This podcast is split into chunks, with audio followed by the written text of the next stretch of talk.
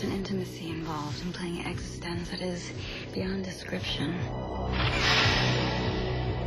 In the not too distant future, Allegra Geller has created the ultimate escape.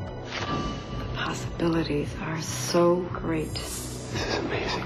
A parallel universe called Existenz. Now I'm warning you. It's going to be a wild ride. Willkommen, liebe Menschen. Schön, dass ihr uns wieder euer Ohr schenkt. Und heute brechen wir alle zusammen auf in eine Welt, in der wir uns fragen müssen, ist es ein Spiel? Ist es die Wirklichkeit? Was können wir tun? Und müssen wir uns eine Nabelschnur hinten in den Rücken stecken? Aber da man nur zu zweit spielen kann, freue ich mich, dass ich, David, heute nicht alleine bin, sondern wie immer äh, mein treuer Kompagnon äh, Lukas dabei ist. Moin, moin oder ich dein treuer Kompagnon bin, wie rum auch immer man das sehen möchte. Äh, wenn ihr den Titel gelesen habt und oder diese kryptische an, äh, ähm, an äh, Einführung, an, an Einleitung, so heißt es, äh, verstanden habt, dann wisst ihr, worum es heute geht, um welchen Film, nämlich um Existenz, nee, Existenz von David, äh, von David Cronenberg. Also ich habe mal versucht, die Großbuchstaben dann auch so zu sprechen. Ähm, in dem es darum geht, dass es eine Geschichte ist, in der die geniale Spieledesignerin Allegra Geller, äh, gespielt von Jennifer Jason Lee, äh, ihr neues Videospiel vorstellt einer Testgruppe. Und äh, Jude Law äh, ist der PR-Praktikant, der an der Tür steht und die Leute kontrollieren soll, ob sie Aufnahmegeräte mit äh, einnehmen. Und während der Session, dass die äh, Probanden mit ihr zusammen in diesem Videospiel sind, nämlich es ist ein Virtual Reality äh, Videospiel, wird auf sie geschossen und daraufhin muss Jude Law sie in Sicherheit bringen und die beiden müssen versuchen, dieses infiz jetzt infizierte Videospiel ähm, zu retten, zu beschützen, am Leben zu erhalten und im Grunde ist das äh, die Geschichte. Würdest du mir da zustimmen, Lukas? Ja, das trifft ziemlich gut. Ähm, da kann man auch, also wir, wir Spoiler ist er noch nicht, da kann man noch Genau. mehr natürlich zu sagen. Aber das trifft soweit ganz gut und man kann schon sagen, dass es ein Film ist, der, das hatte ich in der Vorbesprechung auch schon gesagt, sich so einreihen lässt in, äh, also die Matrix-Vergleiche sind natürlich sehr angebracht, ähm, die beide im gleichen Jahr erschienen sind, wie wir herausgefunden hatten. Und ähm, gleichzeitig auch, falls die bekannt ist, die, die Bandersnatch-Episode aus Black Mirror, äh, in der es ja auch um einen Spieleentwickler geht, der dann in, sagen wir mal, verschiedenen Spieleebenen ein bisschen gefangen ist und das Ganze aber dann noch interaktiv aufgezogen werden soll. Und ähm, Existenz ist halt so ein bisschen so ein Produkt, aus dem gleichzeitig fühlt er sich für mich so ein bisschen an wie so ein 90er-Jahre-Thriller. Äh, ich hatte da schon so Assoziationen mit sowas wie der Lämmer oder so. Also jetzt gar nicht unbedingt thematisch, aber was so den Look angeht, also es ist natürlich auch ein 90er-Jahre-Look, weil es aus den 90ern auch kommt. Aber wenn man sich so ähm, Farbgebung und sowas anschaut, ich finde auch der, der, der Soundtrack und der Score, also die Musik hat mir eigentlich auch ziemlich gut gefallen, aber das ist auch schon noch eher so eine alte Hollywood-Schule, äh, die wir hier sehen und oder hören. Und ähm, was mich, weil wir jetzt auch so mal unser Kurzfazit geben wollen, also mir hat er, glaube ich, ganz gut gefallen. Es ist ein recht eigenartiger und verwirrender Film, äh, bei dem man sich auch nicht so richtig so sicher ist, was, warum er eigentlich existiert, was, was die Aussagen sind. Gegen Ende wird es vielleicht ein bisschen klar, aber da wird ziemlich viel aufgemacht, das einen aber manchmal auch so ein bisschen ratlos zurücklässt.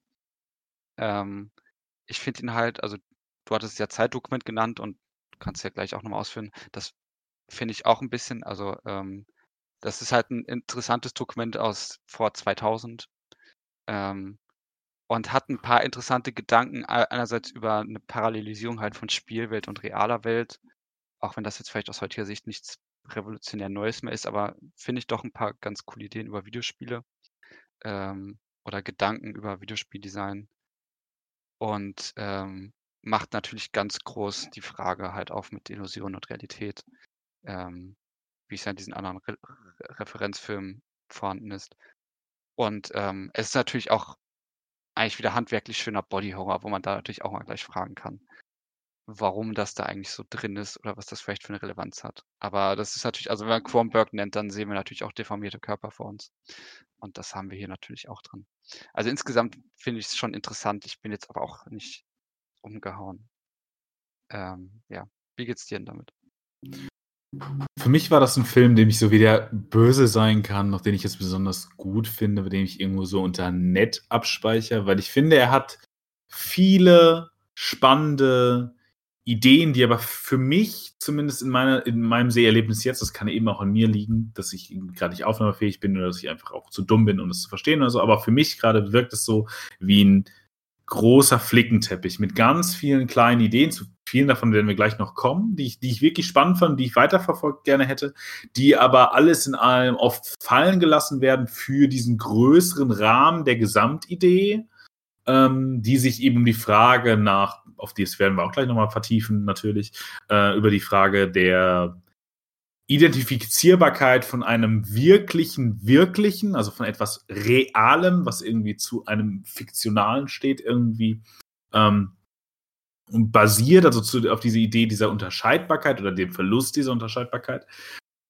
Und es ist eben als Zeitdokument interessant, weil es einer der ersten Filme ist, der sich so mit Videospielen als zentraler Thematik auseinandersetzt. Also ein Film, der im Grunde in sein mediales Außen blickt und fragt, schon anfängt zu fragen, was heißt das eigentlich, wenn die irgendwie jetzt in die Welt kommen und dreidimensional werden? Das wurden nämlich Videospiele in neun, äh, also Ende der 90er. Ähm, und, oder schon vorher, aber Ende der 90er, glaube ich, können wir es wirklich sagen, da können, kann der Film dann langsam darauf reagieren, der braucht ja auch immer so ein bisschen. Und was heißt es aber auch für den Film? Wie kann der Film das überhaupt in den Blick nehmen? So ein anderes Medium, was, was ihm ja verschlossen ist. Also die Interaktivität des Films gibt es zwar so Versuche, also zum Beispiel sowas wie Bandersnatch oder so, ähm, ist, glaube ich, so eine, so eine Idee, die jetzt natürlich irgendwie im Streaming-Dispositiv funktioniert, nicht im Kinodispositiv, aber diese, ich fasse das jetzt mal unter Bewegtbildmedien äh, und unter nicht interaktiven Bewe äh, Bewegtbildmedien mal zusammen, mal ganz, ähm, mal ganz frech. Und dahingehend ist es, glaube ich, interessant, auch weil es so ein paar Sachen skizziert, die wir dann heute irgendwie in Open World Spielen und so sehen können, die damals wahrscheinlich auch noch nicht ganz so etabliert waren. Ähm, Genau, aber alles in allem finde ich es eben doch, doch einen relativ enttäuschenden Film, weil er aus einer heutigen Perspektive, und das muss man einfach sagen, 21 Jahre später, ist es aber auch ein bisschen okay, zumindest für mich jetzt gerade nichts mehr hatte, wo ich sage, oh, das ist aber sauber ausargumentiert und das ist irgendwie für mich philosophisch oder irgendwie als Idee, als Konzept interessant. Flasche umgeschossen. Genau. Mhm. Ich sehe gerade kurz, der Howard Shaw hat den Soundtrack gemacht. Okay. Der Herr der Ringe Hobbit. Ja, okay. Ah, der Herr der Ringe Hobbit. irgendwie war ich schon dem Soundtrack recht angetan. Ich glaube, das ist Vertonung, Schweigen der Lämmer. Ja, okay. Es erklärt auf jeden Fall, warum mir der, der Soundtrack alles so ein bisschen bekannt vorkam. Ähm, ja, ich, ich glaube, wir können ja wir mal rein, direkt in, in Spoilern reinspringen und vielleicht auch der, uns der Hauptebene widmen, denn die, die grundlegende Frage, und darum geht es ja dann auch im Laufe des Films, also die beiden, vielleicht um es so ein bisschen nachzuerzählen, kurz um Kontext zu liefern, äh, die beiden sollen sich halt in ihr Spiel begeben, dass sie auf diesem Biopod, also diese Biopod, diese Spielkonsolen, ähm, befinden. Und da sollen sie sich eben in das begeben, weil sie Angst hat, dass äh, ihr Spiel beschädigt wurde durch diese, durch die Schießerei etc. Äh, und sie braucht halt jemanden, mit dem sie vertraut. Und dann gehen sie halt zusammen in das Spiel rein und ab dann geht es halt so ein bisschen los, dass sie die Ebenen, äh, dass es immer schwerer wird, die Ebenen voneinander zu unterscheiden. Also die, die Spielwelt sieht natürlich genauso aus wie die reale, reale Welt.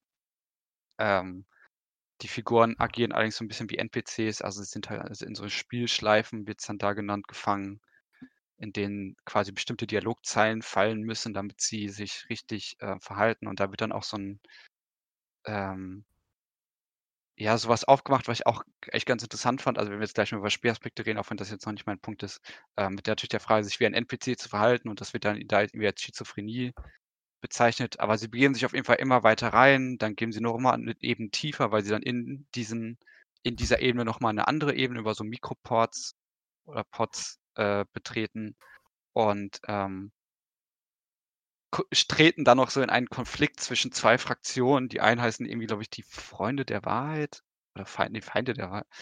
Ähm, und die Also, anderen d- ja, Cortical Systematics. genau. Also im Englischen heißt die einen Realists, was ich eine sehr merkwürdige Benennung fand. Ja, das. Die Realisten. Okay.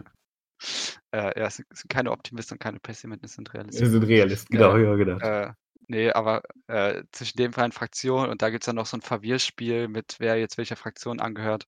Auf jeden Fall am Ende des, was eigentlich am Ende wichtig ist, dass man sieht, dass die, die ursprüngliche, also der Beginn des Films, in dem die, dieses Seminar gezeigt wird, in dem dieses Spiel vorgestellt wird, dass das quasi vielleicht auch schon eine Spielebene war. Ja, auf Ähm, jeden Fall. Ja. Ja, also es soll am am Ende soll es so ein bisschen angedeutet werden, ja, ist es denn so klar oder ist es noch nicht? Aber ähm, also es, es gilt schon als sehr wahrscheinlich, dass es so ist. Nee, nee, äh, die, die, die reden, also die, die, die, quasi das Setting ist ja das gleiche, aber die Rollen sind ja völlig verschieden. Also es ist irgendwie klar, das Videospiel beginnt am selben Ort, aber die Leute sind bereits andere Personen.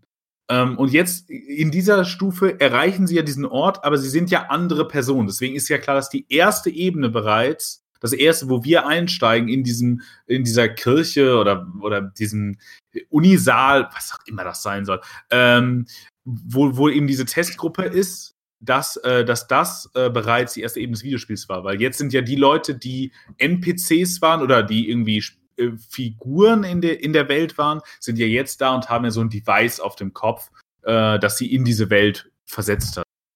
ach so, ja, ja, also ich meinte, dass, dass es am Ende nicht so ganz klar ist. Also am, ja, ja, Ach genau. so. Zum, zum Beginn ist es natürlich jetzt klar, dass das eine Spielebene war. Das war jetzt falsch formuliert. Äh, am, also am Ende ist es nicht klar, ob sie jetzt wirklich aus dem Spiel raus sind Genau. ähm, oder ob sie vielleicht nicht doch noch drin stecken. Und das Ganze ist eben, wie wir ja schon angesprochen hatten, das, das sieht man halt auch in Matrix oder in anderen ähm, Filmen, Thematiken dieser Art. Und das Interessante hier ist, als ich da so ein bisschen drüber nachgedacht habe, weil der Film das ja eigentlich so verhandelt, also man, man, man stellt sich bei diesem Film das ja immer so, habe ich das Gefühl, so ein Ebenenmodell immer vor. Also es gibt halt die, die ursprüngliche Ebene, da sitzen dann halt die Spieler und Spielerinnen und ähm, haben dann da ihre Devices und tauchen dann irgendwie ein und dann, wann immer die weiter eintauchen, macht sie eine Ebene, noch eine Ebene, noch eine Ebene. Und das, was in diesem Film dann ja immer passiert, ist ja dann, dass halt eben diese ursprüngliche Ebene plötzlich verschwindet oder in, in, in Zweifel gezogen wird. Äh, weil einerseits irgendwie jede Ebene plötzlich die ursprüngliche Ebene sein könnte. Also man, man kann sie ja nicht mehr unterscheiden. Äh, und andererseits dadurch diese ursprüngliche Ebene aber irgendwie auch komplett verschwindet. Und gleichzeitig aber ja auch der Tod verschwindet und das sagt sie ja auch irgendwann, erschießt sie ja gegen Ende jemanden. Also in, nicht, nicht, in, nicht in der vermeintlichen Ursprungsebene, sondern äh, davor erschießt sie ja diesen Ian Holm-Charakter. Ähm, und dann sagt sie ja nur, das ist ja eh nur ein Spielcharakter. Äh, und da merkt man ja auch irgendwie, dass der, der Tod auch so ein bisschen seine Endgültigkeit irgendwie, also äh, es gibt keinen Anfang und kein Ende, hat man irgendwie das Gefühl, weil auch wenn jemand stirbt, Mhm. kann es Ja, ja sein, dass der quasi auf die Ebene davor wieder getragen wird. Und das passt für mich dann irgendwie in diesen Gedanken und das ist dann vielleicht auch wieder so ein typisches 90er-Jahre-Ding. Äh, oder dass man vielleicht sich da viel über Gedanken drüber gemacht hat, dass ja irgendwie alles so ein bisschen Simulation ist, alles ist irgendwie so eine Gleichzeitigkeit ohne Anfang, ohne Ende. Ähm, deswegen finde ich vielleicht den Namen Existenz auch gar nicht so schlecht. Es ist halt irgendwie einfach, es ist irgendwie Existenz so. Ähm, man, man weiß auch gar nicht, wo startet es eigentlich, wo endet es irgendwie. Und das ist mir, glaube ich, jetzt auch erst bei dem Film so ein bisschen klar geworden, wie eigentlich diese grundlegenden Gedankenmodelle drin sind, auch wenn ich jetzt nicht weiß, ob das jetzt so was exklusiv Besonderes bei diesem Film ist, ob man das nicht bei den anderen beobachten könnte. Aber hier wird das, finde ich, eigentlich ganz gut klar und ähm, schon Mhm. irgendwie ausargumentiert, dass man sagt, okay, wie läuft das eigentlich ab, dass man den, den Verlust der Wahrnehmung hat, dass, was ist jetzt eigentlich noch Realität, was ist Wirklichkeit. Ähm, das fand ich gar nicht so schlecht. Und das ist ja dann auch die, äh, eigentlich so auch erstmal der Hauptpunkt. Also da richtet sich ja auch das Ende drauf. Genau. Ja, was du, du hast ganz viel gesagt, man müsste irgendwie auf alles äh, irgendwie reagieren. Aber ich glaube, fürs Ende ist noch wichtig, dass die letzte Einstellung, äh, das ist, dass, also, oder dass der Reveal am Ende ist, dass der Spieledesigner, der dieses Spiel designt hat, in dem sie jetzt die ganze Zeit waren, sagt, ich habe das eigentlich nicht designt mit dem Angriff auf eine Spielerdesignerin und all das. Das, äh, das war nicht ich. Also muss es von den Spielern gekommen sein. Erstmal ist das schon mal Das behalten wir mal im Hinterkopf. Also diese Form von Dialogizität, die die ganze Zeit wichtig ist. Also es ist nicht nur eine hegemoniale Position, die eine Bedeutung, eine Geschichte und so weiter festlegt. Ähm, und dann kommen Jude Law und äh, äh, Jennifer Jason Lee äh, zu ihm und wollen noch kurz mit ihm sprechen. Und dann ziehen sie Waffen äh, die sie äh, mit reingeschmuggelt haben und brüllen eben, dass äh, lang leben eben die Realisten nieder mit äh, dem Dämon und dann den Namen dieses äh, Yuri irgendwas, also de dem Spieledesigner. Und erschießen ihn, wollen dann rausgehen. Und dort sitzt äh, noch einer der Probanden, der mitgemacht hat. Und der sie, den bedrohen sie mit einer Waffe. Und dann stellt er die Frage, Tell me the truth, are we still in the game? Und daraufhin schneidet dann die Kamera um und die beiden bedrohen uns und blicken uns an. Und der Film bleibt uns die Antwort schuldig. Aber das Interessante ist ja dahingehend, dass du schon richtig gesagt hast, dass der Film währenddessen auch die ganze Zeit fragt, wo sind eigentlich die Distinktionslinien? Also wie wollen wir überhaupt noch eine Unterscheidung treffen? Und eine entscheidende Unterscheidung ist die, die wir im Grunde nahegelegt bekommen, nämlich die über den Körper. Denn Jude Law ist derjenige, der ja am Anfang keinen Zugang zu dieser digitalen Welt hat, vermeintlich, keinen Zugang, um sich anzustecken an dieses äh, Device, was man sich quasi mit einer Nabelschnur in den, ins Rückenmark einführt. Und ähm, der fasst die ganze Zeit, das sehen wir immer in Großaufnahmen ab und zu sehen, dass er die, die Möbel anfasst. Also dieser Film äh, akzentuiert hier schon ganz stark äh, Taktilität. Also das, was äh, simulatorische Prinzipien bis jetzt vermeintlich noch nicht idealerweise nachbilden können. Und dann in dem Moment, in dem er eintritt, das erste Mal in dieses Videospiel von äh, Jennifer Jason Lee, ne, ich erzähle das jetzt einfach mal nach, wie der Film es erzählt und nicht, nehme nicht noch die, die Reflexion des Endes mit rein, weil sonst wird die Narration noch schwieriger. Dahingehend, dann merkt er langsam, dass auch, auch die taktile Idee dieser Simulation identisch ist. Er kann über seinen Körper keine Differenz mehr machen. Denn das Erste, was er ja raus, wenn er rauskommt, ist, ist ja, er geht zu den Möbelstücken und fasst sie wieder an. Und er spürt keine Differenz mehr. Und dahingehend ist also diese Differenzlosigkeit, die du aussagst, genau da schon gegeben. Also da, da, das ist der Punkt. Also spätestens ab da ist uns also klar oder muss uns endgültig klar sein, es gibt eigentlich keine äußere äh, Versicherungsinstanz mehr, neben der, dass wir nur noch uns darauf berufen können, was wir selber glauben. Und jetzt, glaube ich, kommt man langsam darauf, auf wen ich hinaus will nämlich auf die berühmte und die westliche Philosophie wahrscheinlich so stark prägende wie fast nichts anderes Idee von René Descartes, der nämlich den berühmten Satz gesagt hat, und jetzt wirklich, wir machen jetzt nicht die Diskussion auf, ob es cogito ergo sum oder ist, ist oder cogito sum. Aber ich sage jetzt einfach mal cogito ergo sum. Also ich denke, also bin ich. Das ist die einzige Instanz, wir lassen Gott jetzt mal weg und da finde ich sehr gut, was du gerade gesagt hast. Darauf müssen wir gleich nochmal äh, noch mal eingehen. Aber also das ist das Einzige, dem ich mich sicher sein kann. Denn alles andere könnten Illusionen, Täuschungen und so weiter sein. Ich kann mich dieser äußeren Welt nicht mehr versichern. Und das ist im Grunde die Dimension der Simulation, in die wir da eintreten. Also über Simulation müssen wir auch gleich nochmal reden. It's a lot. Und ähm, also ist das im Grunde eine Ausargumentation in gewisser Form von Kants Idee. Ach, äh, von Kants, Descartes Idee. René, äh, Kant wird heute mal nicht wichtig. Und ähm, genau, und also diese, diese Idee, dass, dass selbst einfach der letzte, der letzte Punkt ist, des, der, der eine absolute Sicherheit hat. Mhm. Und äh, dahingehend ist es natürlich dann auch klar, dass das Ende kein Ausgang sein kann. Und jetzt kommen wir eben zu dem groß, großen Theoretiker, der, glaube ich, dieses ganze äh, Debatte oder diese ganzen Zeitdokumente auch mit ausgelöst hat mit seinen Texten, nämlich Jean Baudrillard und zu einem, äh, zu einem anderen Film, den du gerade schon genannt hast, äh, nämlich Matrix. Und da ist es ja interessant, dass Baudrillard ja in Matrix gelesen wird. Baudrillard sollte ja Berater sein bei Matrix und sollte ja mit am Set und, und dort irgendwie und dort auch das Skript mitentwickeln. Aber was Baudrillard nicht gefallen hat, war ja angeblich, glaube ich, ich weiß gar nicht, ob es das bestätigt ist, aber ich habe das mal so äh, irgendwie erfahren, ist nämlich, dass sie die Simulationsthese von Baudrillard ja im Grunde nicht zu Ende denken in Matrix. Denn in Matrix ist es ja genau das, dass es ein Reales gibt.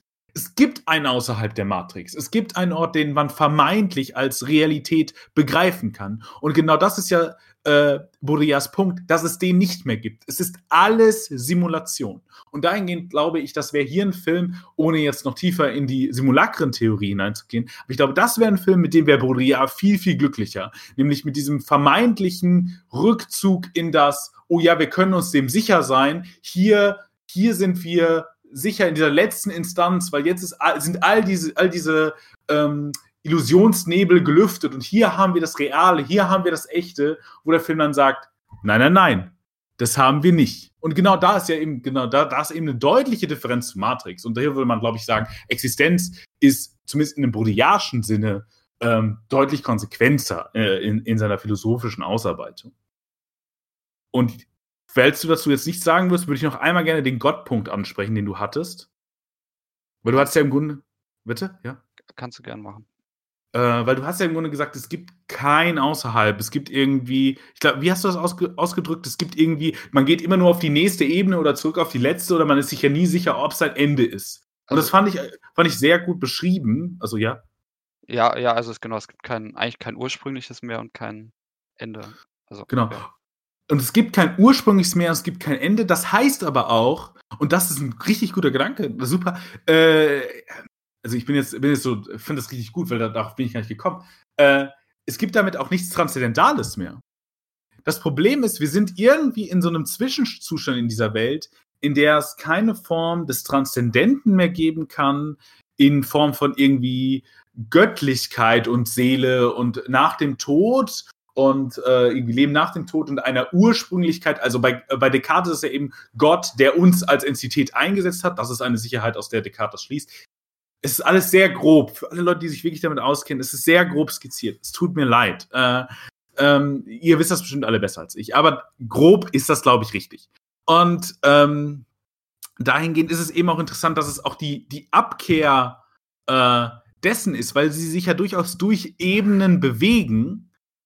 Aber ähm, die Frage ist ja, wenn das Auslöschen vielleicht gar kein Auslöschen mehr ist, also wenn der Tod kein Tod mehr ist, und damit im Grunde kein Einsetzen, vielleicht ist irgendwann mal ein Einsetzen passiert, aber es, es wird auf jeden Fall vielleicht nochmal eine kompliziertere Frage, wie, wo eigentlich der Ort des Göttlichen ist. Und man könnte natürlich jetzt sagen, man verortet irgendwie die Transzendentalität in der Sexualität und in der Liebe, aber auch das würde der Film jetzt, glaube ich, nicht ordentlich durchargumentieren.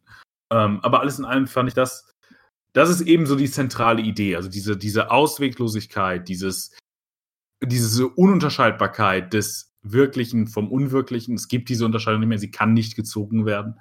Und ja, ich hoffe, das ist irgendwie klar.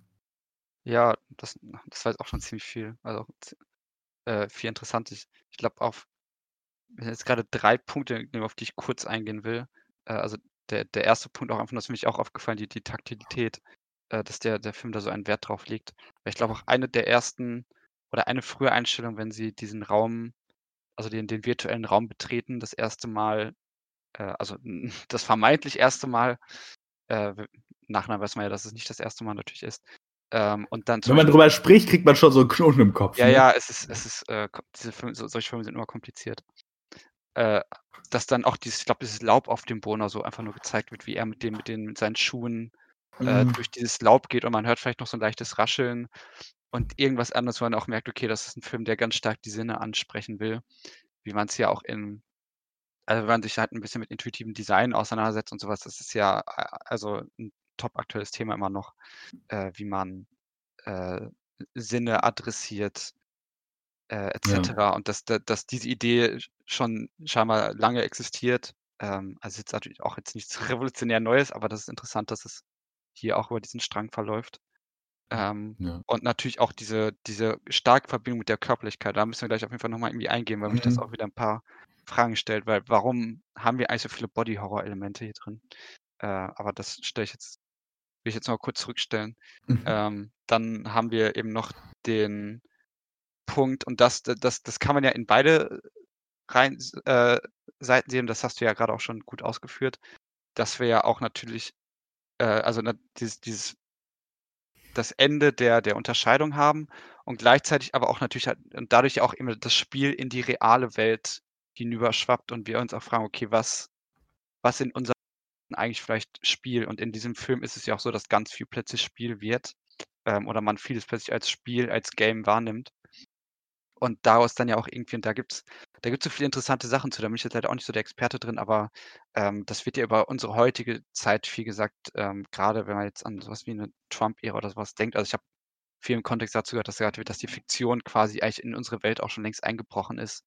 Ähm, das kann ich jetzt leider auch nicht so alles so richtig ausargumentieren, dafür müsste ich nochmal da reingucken, aber dass man hier auch merkt, wie es ja auch in dieser einen Szene dann stattfindet, wenn sie diesen, es gibt eine Kassiererfigur in dieser, in dieser, ähm, in einer der Ebenen und die taucht dann später nochmal auf, als sie eigentlich denken, sie wären wieder zurück.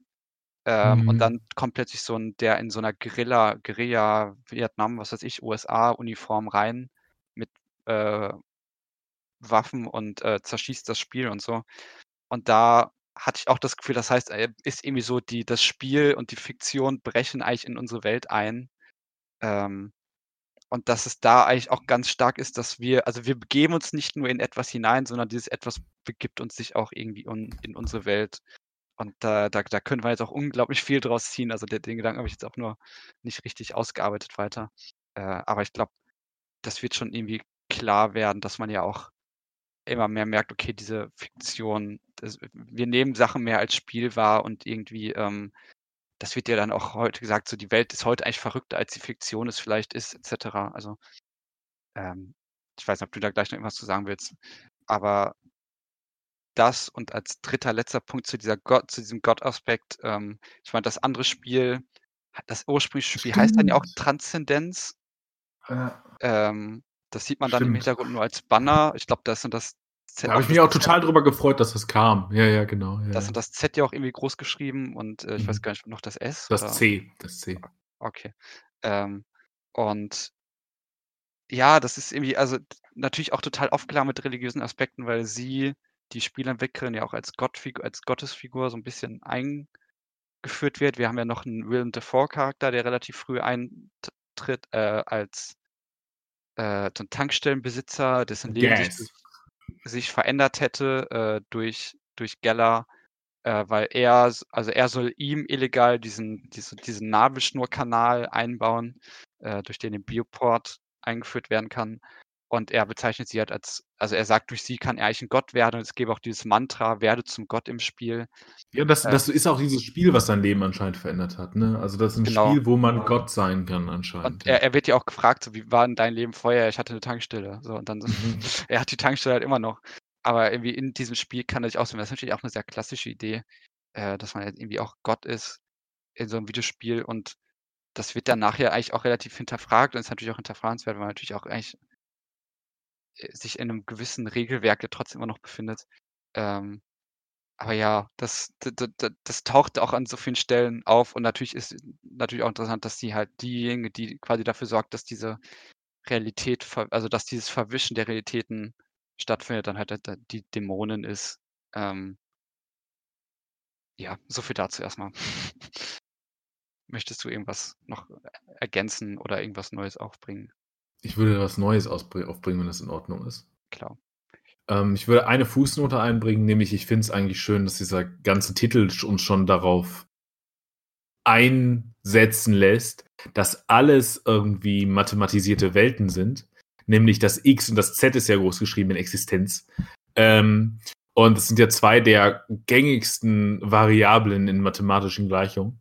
Und äh, dahingehend ist auch das Y ausgelassen, alphabetisch gesehen, und eben aber auch als mathematische Formelsgleichung. Das, das spricht ja schon über die, die Frage der Ebenenzuweisung, weil wir sind ja relativ lang auf der ersten Ebene, dann sind wir ganz kurz auf der zweiten, also auf der Y-Ebene, und dann führen sie sich ja schon wieder diesen nächsten Pot ein. Und im Grunde gehen sie dann ja in die dritte Ebene. Und da, aber es wird eben schon keine große Differenz mehr aufgemacht zwischen der ersten Ebene, also der X-Ebene, die Y-Ebene wird eben weggelassen und die Z-Ebene, äh, und dann ist die Z-Ebene. Es sind beides Variablen. Gleichermaßen ist es aber auch schon im Titel ein Verweis auf eine gewisse Form von Mathematisierung der Welt, die man einerseits lesen kann als computisierbare und berechnete Welt, aber gleichermaßen, also das, das ist, glaube ich, evident, also dass es eine Welt ist, die sich in, im Grunde in Code bewegt, könnte man jetzt zumindest erstmal denken, dass in dieser Welt funktioniert es alles ein bisschen anders, aber rudimentär in unserer Welt würde es so funktionieren. Und äh, aber gleichermaßen muss man das ja auch zurückrechnen darauf, dass wir der, der Naturwissenschaft eine gewisse Form von, Zu von Zugriff, von Autorität auf etwas Wirkliches zusprechen, auf im Grunde so eine göttliche Wahrheit, die, die über mathematische Formeln und so weiter ausge, äh, ausgedrückt werden kann. Und ähm, dass diese dann aber eben sich auflöst in diesen simulakren Momenten. Das ist eigentlich auch noch sehr schön und, äh, und eben auch sehr gut damit, dass das eine Spiel eben nicht Existenz heißt, sondern im Grunde die letzte Hoffnung, das passt dann auch wunderbar dazu, ist ja, dass das reale Spiel Transzendenz heißt, wo wir in der vermeintlich realen Welt wieder sind. Wir sind also nicht in der Existenz, was ja sowieso irgendwie so ein ambivalentes Wort ist, um irgendwie um irgendwie Sein auszudrücken. Heideggerianisch wahrscheinlich eher da sein. Ähm, aber mm, ähm, genau, und dann irgendwie, obwohl, nee, ich glaube, man könnte Existenz schon mit Sein über. Egal, ich bin kein Heidegger-Experte. Äh, und, ähm, und dahingehend ist dann am Ende die Hoffnung auf diese Transzendenz eben da und das, das wird dadurch eben schön negiert. Das ist eigentlich auch nochmal ein schöner, äh, schöner Kommentar das neue Element, was ich aufmachen würde, du kannst dir aussuchen, ist es entweder Stadt-Land ist es oder die Game Design äh, Differenz oder ein Gender Aspekt. Du darfst wählen, eins, zwei oder drei. Glaube ich, nehme Stadt-Land und weil da, glaube ich, gibt es auch noch ein, zwei Sachen, die ich noch dazu sagen könnte. Äh, ja. Aber Sehr schön. Guck mal, wir machen das ja auch ein bisschen interaktiv. Mhm. Äh, du, musst mir, du musst mir gleich auch noch irgendwelche Auswahl geben. Äh, und Genau, also ich, ich fand es total interessant. Ich bleibe jetzt mal auf der quasi ersten diegitischen Ebene, also dass wir davon ausgehen, es wäre wirklich so, dass er dieser, dieser PR-Typ wäre und sie die Spieldesignerin, dass es eine Welt war, in der es einen Kampf gab, im Grunde biologisches und irgendwie äh, Technologie oder irgendwie Dinge, die äh, aus irgendwie einer organischen Basis sind gegen so ein mechanisches. Denn die Spieleentwickler und alles, was ja mit so einer fortgeschrittenen Technologie zu tun hat, war ja organisch. Aber eben auch die Waffe, mit der sie angegriffen wurde. Das waren ja irgendwie so Knochen und Zähne, die, mit denen sie beschossen wurde. Das war also ein organischer Moment. Und das, die Waffe, die sie, die sie irgendwie rettet vor dem, wo ich auch nicht ganz weiß, wo die herkam, ich glaube, es war auch Deus Ex Machina, äh, da schon am Anfang und der Film muss darauf hinweisen, dass das vielleicht alles geskriptet ist, äh, ist eine mechanische Waffe, eine klassische aus Metall, die wie wir sie kennen aus unserer Welt, die den äh, Attentäter dann ähm, durchlöchert. Und dahingehend ist es eben interessant, was der Film darauf folgend daraus macht. Nämlich, es ist eine also dahingehend schon mal ein Kampf von zwei Formen der Industrie. Die einen, die sich auf Biomodifikation verständigen und die anderen, die eben eine klassische Form von Industrie, die mit einer Industrialisierung verbunden ist, zu machen. Weil auch die Spieleentwickler sind alle, so die Narration dieses, Film, äh, dieses Films, aufs Land verteilt. Das heißt, die sind irgendwie da und entwickeln dann in der Einöde ihre Spiele. Also die exakt geografische Gegenbewegung die eine Industrialisierung ausgelöst hat, die die Menschen vom Land in die Städte geholt hat, weil dort waren die Arbeitsmittel, dort waren die Produktionsmittel, äh, dort waren die Fabriken, dort konnte man eben, hatte man eben Arbeit und dort konnte man irgendwie mit klassisch irgendwie Metall und so weiter solche Sachen herstellen, wie dann später avanciert dann äh, sowas wie diese klassische mechanische Pistole. Und das ist so eine Stadt-Land-Dichotomie äh, und äh, Erneuerung, die die ich irgendwie interessant fand, weil sie auch gleichzeitig damit konnotiert wird, dass irgendwie eine einfache arbeitende Schicht vielleicht erstmal und die eben auch tendenziell ein bisschen verarmt. Das ist ja auch so die, die Rechtfertigungsstruktur von dem jungen Mann, der sagt, ja, ich konnte mir irgendwie dieses neuere Modell nicht leisten und ähm, deswegen habe ich mein altes Modell mitgebracht und das und dann gleichzeitig den, den reichen oder den, den, dieser neuen Industrie, die aber ganz wenig Leute braucht, um ganz viele zu erreichen, die auf dem Land konstituiert wird. Und da, das ist so einer der Punkte, wo ich mir gedacht hätte, gib mir doch mehr. Also, das ist doch ein wirklich eine wirklich interessante Idee und eine wirklich äh, vorausschauende, die Idee, dass irgendwie die Arbeiter in der Stadt wohnen und die Reichen und die, also die im Grunde das Proletariat in der Stadt leben muss und die Bourgeoisie auf dem Land leben kann, weil sie eben auf äh, bewegliches Kapital einsetzt und ihre Arbeitskraft eben nicht verkaufen muss, sondern ihre Produktionsmittel zur Verfügung stellt und die Ausbeutung der Arbeiter äh, bedient, ist, ist auch irgendwie evident. Aber zu sagen, dass diese neue Form von äh, von Industrie vielleicht sich verlagert, die aber auf deutlich weniger Leute setzt und dass auch die, die Produkte, die erzeugt werden, darauf kommen wir ja gleich nochmal, sehr viel organischer sind und eher sowas hat wie irgendwie Lebewesen, die über eben Biomutation äh, entstehen und über Eingriffe in das. Da habe ich gedacht, irgend, also da, da steckte für mich ein faszinierendes Potenzial drin, aber das interessiert den Film dann ab dem gewissen, also ab dem Punkt im Grunde, in dem er das an, ansetzt, so als irgendwie Dichotomie, interessiert ihn das nicht mehr. Er will halt nur irgendwie aus der Stadt raus, habe ich das Gefühl, damit man das irgendwie nicht inszenieren muss und dafür gibt es irgendeine ähm, Argumentation. Ja. Ja, es, ich, das, das finde ich auch spannend, ähm, weil sie sagt ja auch zu, also früh den Satz mit, hier gibt es keine Hufschmieden mehr, nur Spieleschmieden wenn sie mhm. im Auto dort langfahren. Äh, was auch erstmal irgendwie total irritierend war, warum das da eigentlich überhaupt so aufgetaucht ist. Also, äh, also warum auch Rufschmieden, habe ich auch gefragt.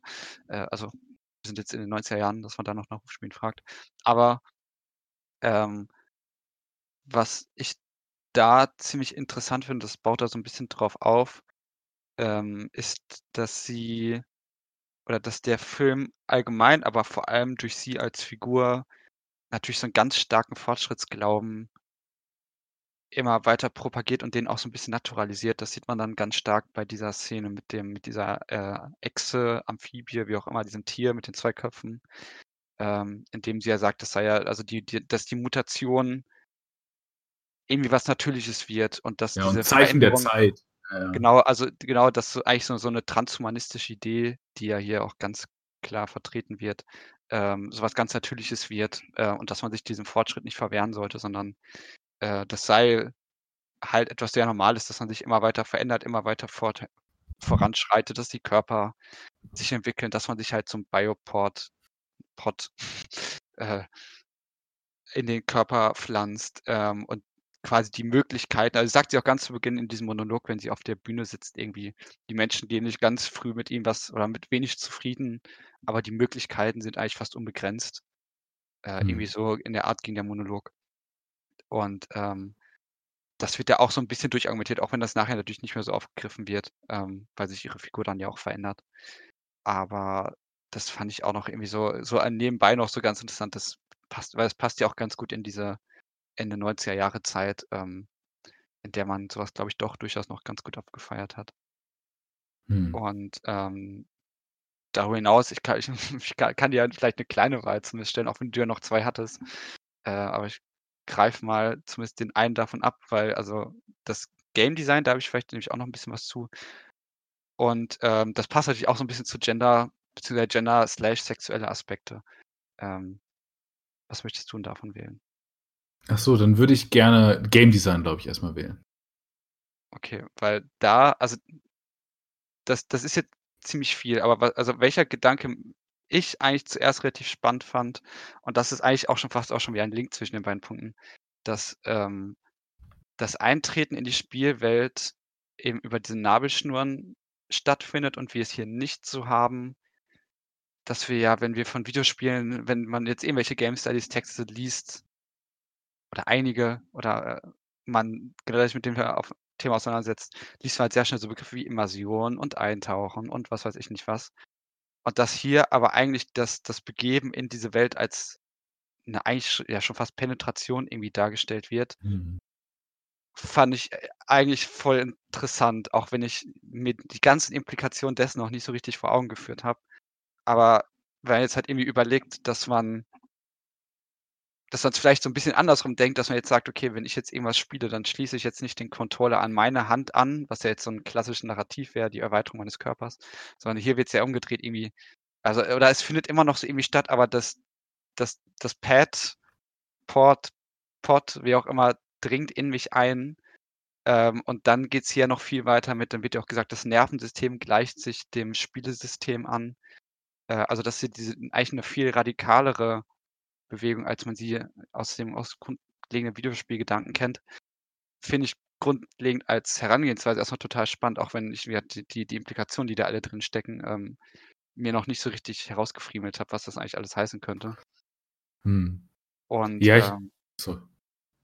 gleichzeitig eben auch der, der Aspekt mit der, mit diesem, mit den, mit der Figuren-Schizophrenie, den ich auch gleichzeitig ein bisschen eigenartig finde, aber natürlich theoretisch auch überdenkenswert, weil ich mich da auch gefragt habe, okay, wenn wir jetzt eigentlich, wenn man jetzt ein Spiel spielt, ob das nicht tatsächlich auch so stattfindet, wie es da ist. Man wird da natürlich halt irgendwelche Wahlmöglichkeiten kriegen, indem man, hier wird natürlich ganz viel damit kokettiert, dass es so geskriptet ist, also dass äh, gerade die Jude Law-Figur Peikel, äh, der sehr damit hadert, dass er eben eigentlich sich wie jemand anders verhalten muss, was natürlich auch vielleicht so ein gewisser Kommentar wiederum zu Schauspiel generell ist. Also ich hatte das Gefühl, ganz am Ende, wenn die auf der Bühne wieder sitzen, äh, in der Mhm. vermeintlich echten Ebene und über ihre Erfahrungen richten, dass es auch eigentlich fast so ein Seminar über Schauspiel sein könnte, Mhm. äh, weil sie auch eigentlich alle mehrere Rollen und mehrere Identitäten annehmen. Und es das ist ja auch spannend, dass es dann im Grunde in so eine Lab-Richtung geht. Also alle erzählen darüber, wie in einem Rollenspiel. Ah, ich war so früh raus. So das, Mhm. was man vorher als NPCs wahrgenommen hat, waren eben dann doch keine NPCs. Ja. Ja, und die, diese, diese Verquickung zwischen NPCs und dem, das ist schon interessant, auch wenn ich jetzt nicht sagen will, dass das jetzt unbedingt ein großartiger, glorreicher Gedanke ist, weil die, diese Dissonanz kennt man eben auch schon. Äh, ich glaube, da hätte man vielleicht sogar noch mehr rausnehmen, rausmachen können. Das ist hier auch fast wieder so ein dramaturgisches Element manchmal, äh, weil er, er dadurch durch das komische Verhalten dann auch mal entdeckt und merkt so, oh, ich bin doch noch in einem Spiel drin, weil die Figuren, weil die Menschen verhalten sich wie Figuren. Ähm, und macht natürlich auch dann noch so, so eine Frage mit freien Willen auf. Haben wir denn überhaupt noch, hat man denn überhaupt noch einen freien Willen im Spiel? Hat man in der echten Welt überhaupt noch einen freien Willen? Ja, das fand ich, das war aber auch, das war so half-assed. Also Ja, ja, dann das ein, war, einmal zu sagen, ja, irgendwie, aber ich habe doch, aber ich habe keinen freien Willen. Nee, wie überall anders auch. So, und dann denke ich so, nein, also, ja, okay, ich verstehe, dass du dahin arbeiten möchtest zum Argument, okay, es gibt keine Unterscheidungslinie, okay, alles klar. Und dann muss man das wahrscheinlich so formulieren, aber irgendwie jetzt für mich den Kommentar nicht gebraucht, weil damit wird so gar nichts gemacht, ob man jetzt freien Willen hat, also so richtig. Ich fand die, die Schizophrenie dahingehend noch interessant, wenn du es eben sagst, wenn wir es amplizieren auf das Videospiel. Ich glaube, das ist etwas, was wir ganz viel in Videospielen erfahren, uns das aber gar nicht so bewusst machen, weil wenn man sich mal überlegt, was man immer so in Videospielen oft als Dialogoption bekommt, wo dann immer so ein bisschen was steht, zumindest erfahre ich das ganz oft als, äh, als Erfahrung im Spiel, dann denkt man, ja, ich möchte das sagen. Und dann sagt die Figur irgendwas anderes, wo man sagt, oh Gott, das wollte ich, das wollte ich gar nicht sagen. Nein, ich dachte, du sagst das völlig anderes. So, und also die, diese Idee, durchaus in einer Wahlstruktur zu sein, aber dabei doch irgendwie überhaupt nicht in, in Passform zu kommen mit dem eigentlich, was man ist, weil man, weil es eben so gescriptet ist, ist, glaube ich, eine Erfahrung, die wir heute noch in Videospielen machen, was durchaus faszinierend ist. Und andererseits ist es, glaube ich, aber auch eine Idee zu sagen, ähm, äh, auch nochmal vielleicht ein fundamentaler Angriff darauf, den Angriff darauf zu starten, auf eine vermeintliche Einheitlichkeit von Persönlichkeit, also auf das äh, ähm, Ich, also auf das Ich, weil das Ich ist damit eben kein Element mehr, was unteilbar ist, was eine Identität ist, also was äh, äh, oder was ein Individuum ist, also irgendwie ein unteilbares Ding, was irgendwie immer gleich, immer monolithisch steht, sondern es ist etwas, was hier auch zutiefst eben eingedrungen wird, wo man irgend, wo man gezwungen wird, in gewissen Handlungsrollen zu, zu agieren, was glaube ich durchaus äh, in der Wirklichkeit auch so ist. Vielleicht gibt es auch gar keine Wirklichkeit. Ähm, und, äh, und andererseits eben eine, eine, Option, dass man irgendwie dagegen ankämpft und versucht, sich irgendwie Freiheit und, und Spielräume zu, zu erarbeiten. Aber es ist eben dahingehend auch noch der Angriff, hier ist im Film deutlich zu machen, diese Idee davon, dass ihr eine Person seid und die immer seid, äh, löst das löst der Film hier auf, darin viele zu sein und das ist glaube ich auch vielleicht noch mal ein Angriff auf diese diesen Descartes'schen Moment, also dieser diese letzte Sicherheit. Ich denke also bin ich, aber äh, jetzt kommt noch mal Kant tatsächlich. Äh, Kant sagt ja, wenn ich ich sage, sage ich immer zweimal ich, also auch vereinfacht, äh, weil man sagt immer ich bin ich, wenn ich ich sage, weil ich muss ja alles andere ausschließen. Mhm. Und das äh, verkompliziert dieser Film hier, weil ich, weil Jude Law könnte, glaube ich, nicht mehr so leicht sagen, ich bin ich. Er müsste sagen, ich bin ich und irgendwie diese komische Spielfigur und vielleicht noch andere Prozeduren, die in mir äh, sind. Und dann wird das alles schon ein bisschen schwieriger mit der Abgrenzung. Also dann, ähm, also dahingehend ist das bestimmt irgendwie, das ist da, das irgendwie schon ein interessanter, ähm, ein äh, interessanter Eingriff. Genau. Ja. Darüber Ja. hinaus auch noch die, also das fand ich gerade gut, wie du es angesprochen hast. Also noch mehr zu deinem ersten Punkt, ähm, wie,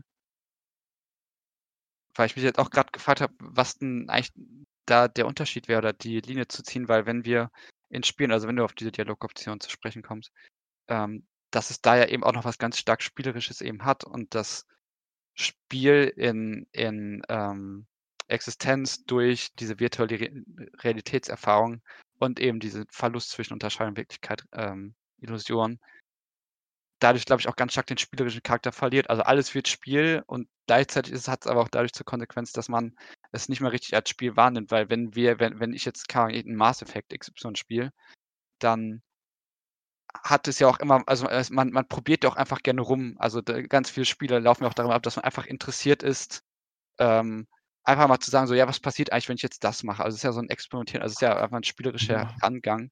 Und das macht ja ein Jude Law nicht. Also Jude Law könnte ja auch sagen, ich, äh, weiß ich, probiere jetzt mal, was ist physikalisch hier eigentlich möglich in dieser programmierten Welt.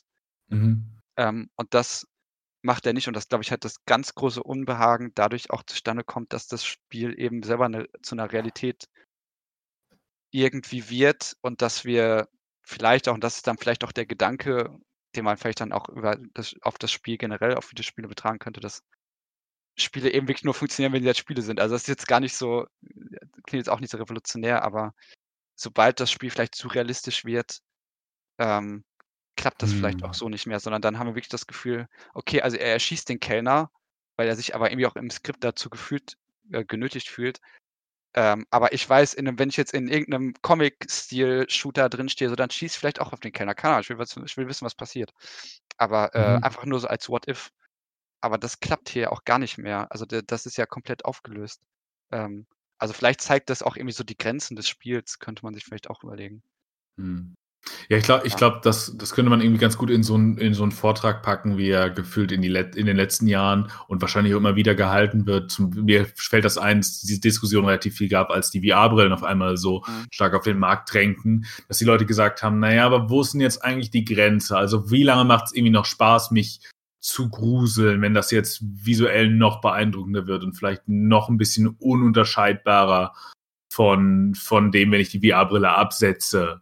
Ähm, wo, also ist, ist vielleicht irgendwie der Fotorealismus in Videospielen damit am Ende und wir kommen zu stilisierteren Formen. Also was man übrigens sehr begrüßen könnte, finde ich.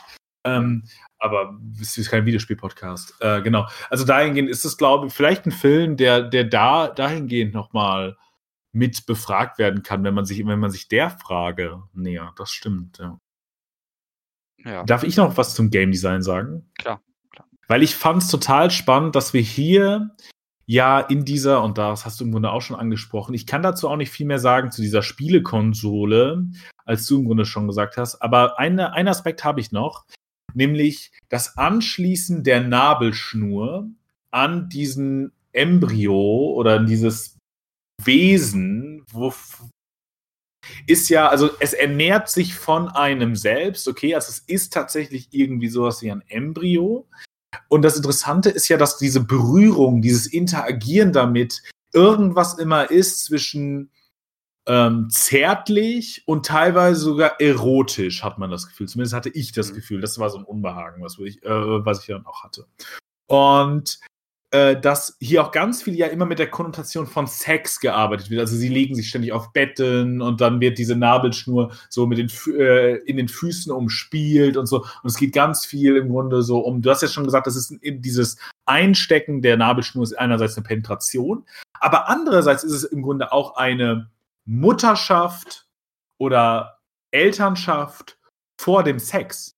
Denn der Sex kommt ja erst danach, der kommt nochmal ganz explizit im Videospiel selbst. Aber äh, im Grunde wären sie vorher schon gemeinsam Eltern. Dazu kommen wir gleich noch mal beim, beim Gender-Aspekt.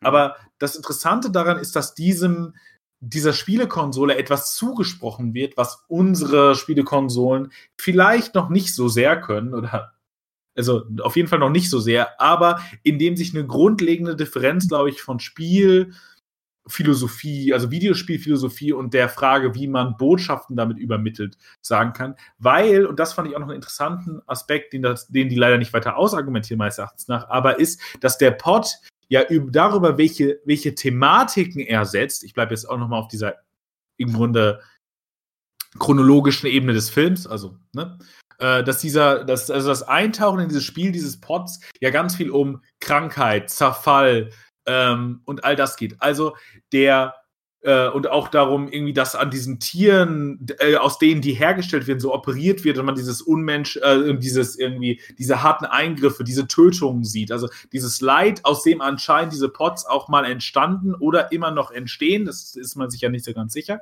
Ähm, und dass es also darum geht, meines Erachtens nach, in dieser Podfigur zeitweise darum, wie kann ein Lebewesen oder ein Objekt, was eben nur als Objekt wahrgenommen wird und irgendeine Form von Ausdruck hat, wie kann es kommunizieren innerhalb von ähm, festgelegten Parametern, nämlich dass es irgendwie ein Spiel sein muss, eine gewisse Welt und es anscheinend nicht direkt adressieren kann und es nicht direkt sagen darf oder durch eine Figur sagen lassen darf, dass es leidet. Und wie kann es sich also Agency äh, erkämpfen.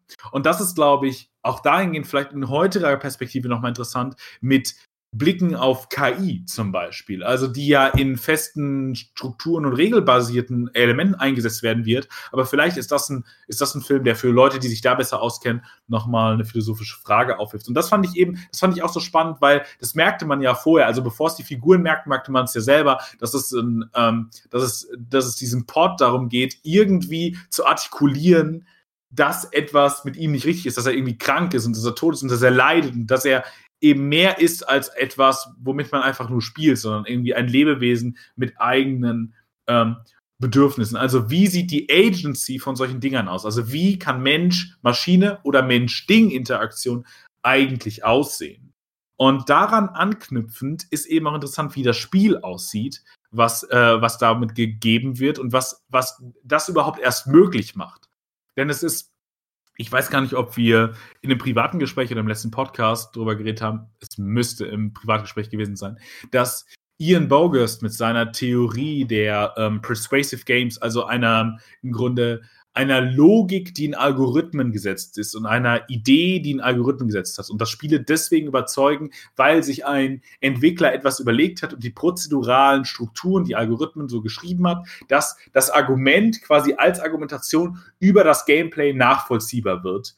Würde nicht funktionieren, hier, weil dafür sind die, sind die, äh, dafür ist die Interaktion zu groß, dafür ist die Differenz zu groß, dafür ist die, äh, dafür ist irgendwie die, äh, im Grunde die Interpretation, die das, dieser, dieser Pot macht, diese Verwandlung, die ja anscheinend völlig, die der, der Schöpferin ja selber überhaupt nicht bewusst ist, ist. Also geht es eher in so eine Richtung, wie Miguel Sicazzi argumentieren würde, nämlich Videospiele als Spielplätze zu sehen, als offene Räume, der Interaktionen miteinander, indem man Möglichkeiten schafft und exploratorisch ist. Und ich glaube, das ist ein Ort und das ist eine Möglichkeit, die hier eben vorgeführt wird, als auch Potenzial zur Mensch-Maschine-Verständigung, aber auch um gewisse Formen von Videospiel Futurismen zu denken. Also eher, also das wäre das wäre im Grunde in short das Argument.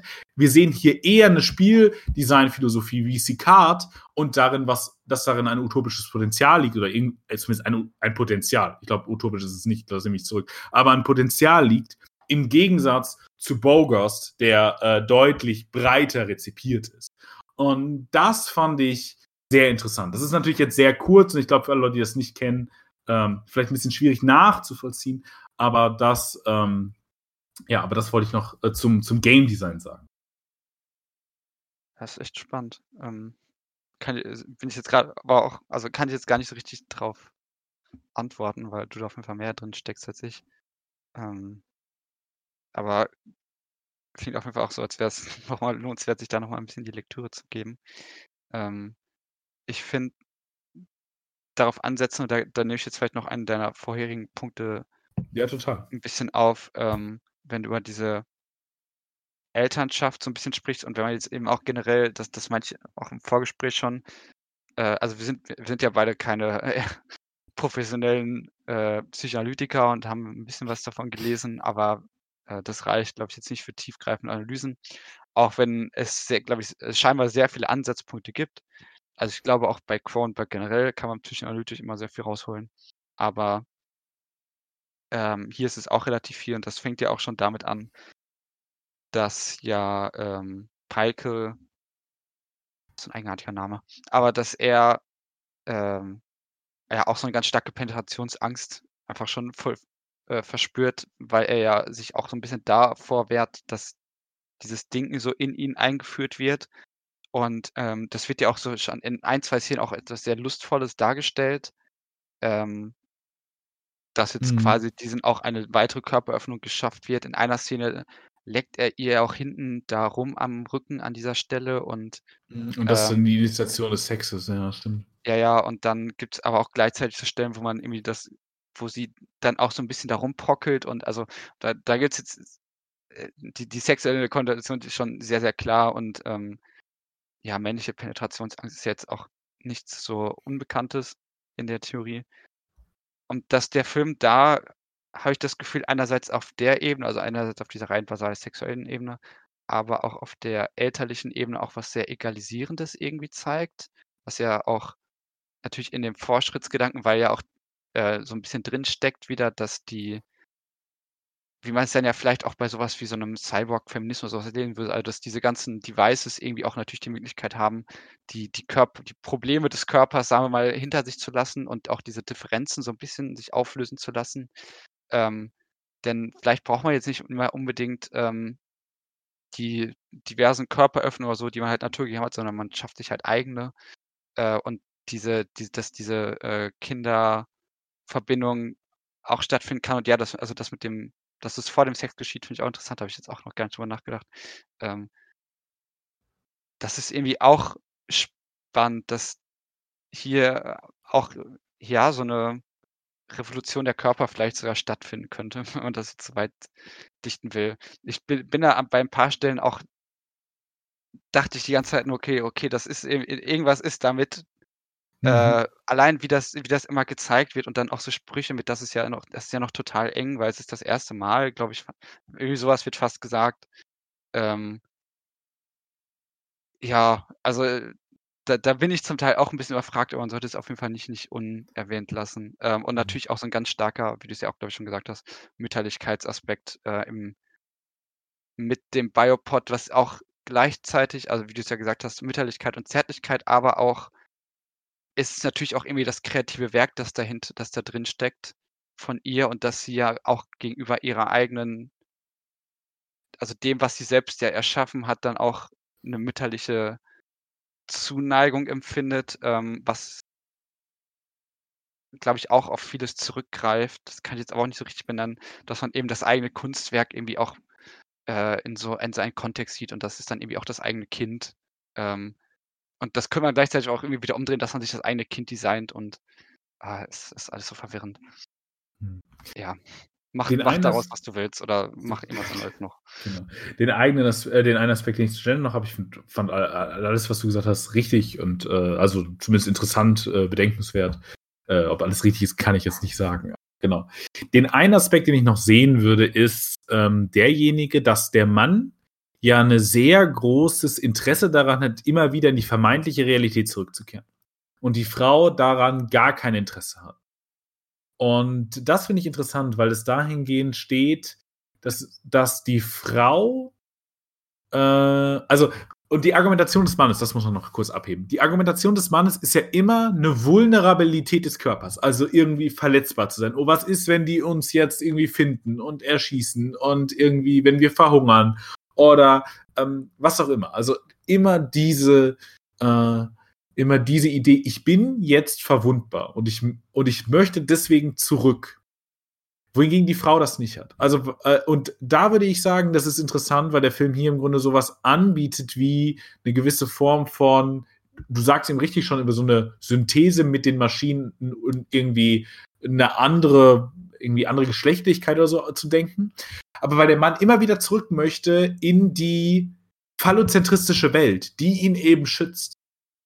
Ähm, also da auch, er, er, äh, auch da, dann, indem er nicht mehr penetriert wird und indem er sich ja auch vom Kind lösen kann, anders als es die Mutter kann in den neun Monaten äh, Schwangerschaft. Der Mann hat damit ab, also nach, nach ein bisschen rumrobben, äh, nicht mehr viel zu tun. So im Grunde. Also dann, äh, da, das Kind ist im, äh, und dann kann er sich im Grunde vom Kind rein theoretisch trennen. Die Mutter hat neun Monate, wenn sie das Kind äh, austragen möchte, neun Monate, bisschen mehr, bisschen weniger, ähm, mit, äh, mit diesem Kind zu tun und hat eben eine intensive Verbindung.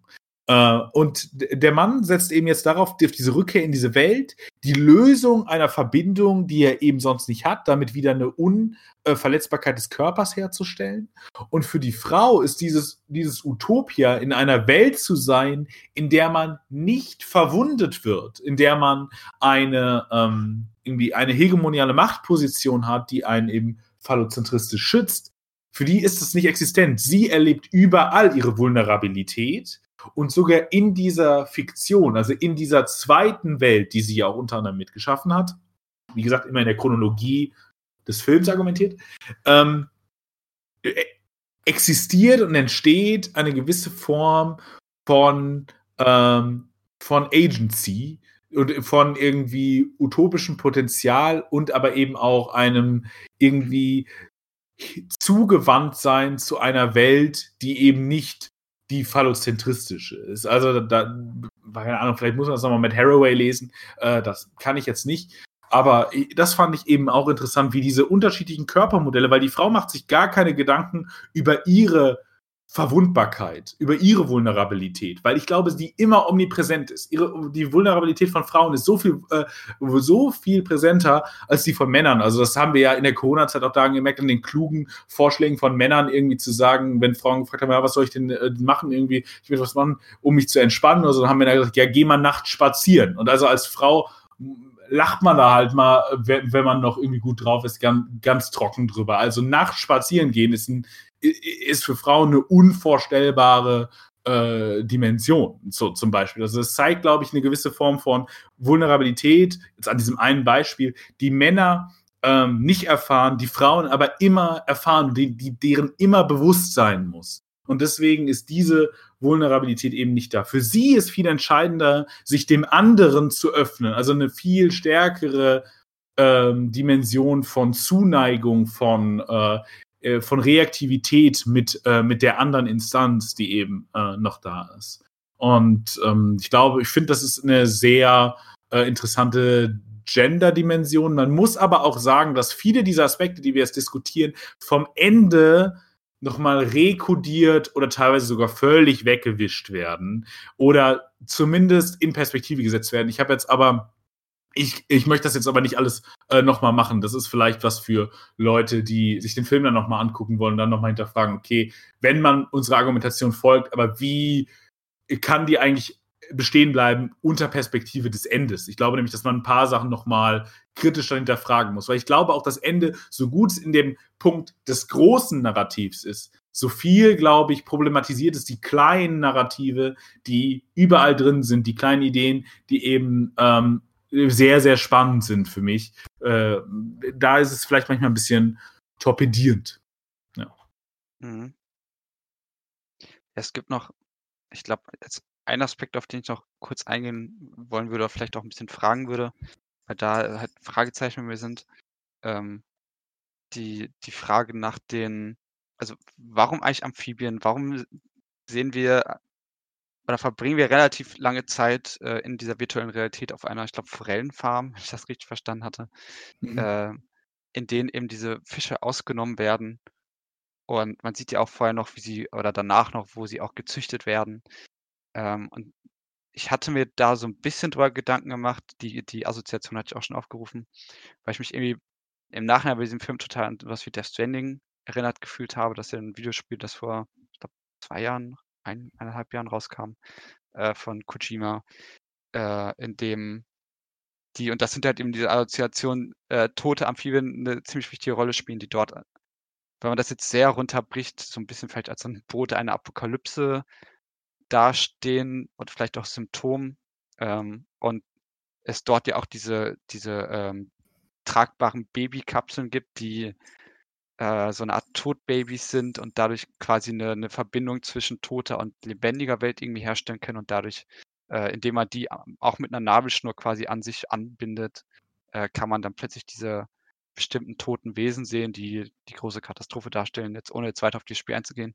Und das fand ich irgendwie total spannend, dass da diese Parallelen da sind irgendwie äh, im, im Videospielbereich und dass dieser Film auch eben auf diese Amphibien zurückgreift und ich mich gefragt habe, warum, also warum ist es in beiden Medien das, wo liegt irgendwie das Interesse darin und natürlich irgendwie sowas Basales wie, ja, im, im Meer liegt der Ursprung des Lebens irgendwie, äh, die, die, Tiere kamen aus dem Wasser und dann wurden es äh, Säugetiere und bla bla bla. Äh, irgendwie auf sowas Evolutionsbiologisches könnte man das natürlich noch draus ziehen. Aber gleichzeitig mich immer noch gefragt, warum eigentlich das, weil es, nimmt ja halt schon relativ großen Teil dieses Films ein und er, wir sehen ja dann halt Pike, wie er dann da auch arbeitet und der hat das schon irgendwie so verinnerlicht, diese Arbeitsprozesse, macht das also scheinbar schon sehr lange. Ähm, und wir, wir sehen halt sehr viele aufgeschnittene, Frösche, Fische. Und ja, was, was hast du daraus irgendwas gezogen, irgendwas damit gemacht? Mm, bis du gerade gesagt hast und mir viel Zeit gegeben hast zu denken, zum Glück, äh, hatte ich damit gar nichts gemacht. Nee.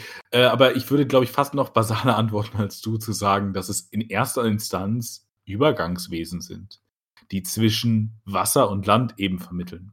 Und wenn wir uns die klassischen Theorien zur Immersion des Videospiels angucken, die frühen auch, dann wird da oft das auch verglichen mit dem Eintauchen in ein Becken voll Wasser also Immersion. Und vielleicht ist das auch nochmal ein Verweis, also darauf, dass es ein rettendes Ufer gibt, äh, irgendwie ein Land, aber eben auch für uns, die, für diese Figuren die Möglichkeit äh, oder eben äh, die Möglichkeit dieses Übergangs gibt und dann eben in dieses Wasser einzutauchen, in diese Immersion.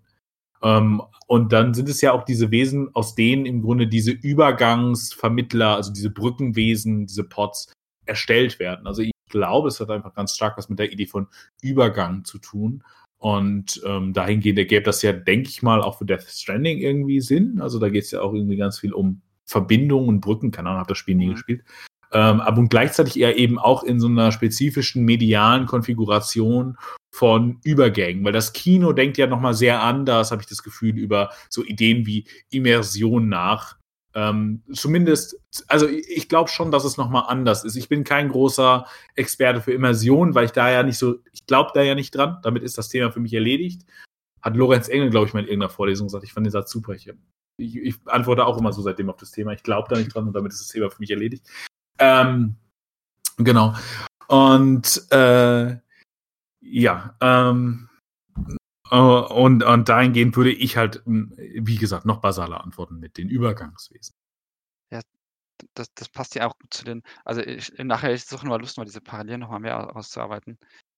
Das ja auch, weil man kann ja auch die, die, also dass man sowohl die Bioport als auch die, diese Babys aus Death Stranding ja auch irgendwie halt so, so pränat obwohl es, ja, es sind pränatale Wesen, also in der Stelle sind so pränatale Wesen und dadurch wollen sie irgendwie, da, dadurch, dass sie noch nicht richtig geboren sind und sie simulieren quasi, die, dass sie die ganze Zeit in der Gebärmutter seien, ähm, sind sie irgendwie so Vermittler und weil sie aus einer Tod, also aus einer Todmutter stammen, ähm, sind es dann irgendwie so Wesen, die ja zwischen diesen beiden Ebenen kommunizieren können. Mhm. Und irgendwie könnte man das, glaube ich, auch versuchen, so ein bisschen für diesen Film auch wenn es ja, glaube ich, nicht unbedingt also, sind pränatale Wesen in der Hinsicht vielleicht, dass sie, wenn wir halt diesen Mütterlichkeitsaspekt natürlich nehmen und diese Verbindung, mhm. dann sind sie irgendwie ungeboren und sie werden auch nie geboren werden, ja. weil sie dann auch ihre Funktionen nicht erfüllen können. Gleichzeitig, wenn man natürlich aber jetzt ihren biologischen Hersprung nimmt, dass sie irgendwie ja, wobei sie stammen aus Eiern, doch ich ich glaube, das könnte man durchargumentieren. Müsste ich jetzt mal lernen also, das, äh, können dann findige Leute machen, gerne. Aber ich glaube, da steckt tatsächlich doch ein bisschen was drin.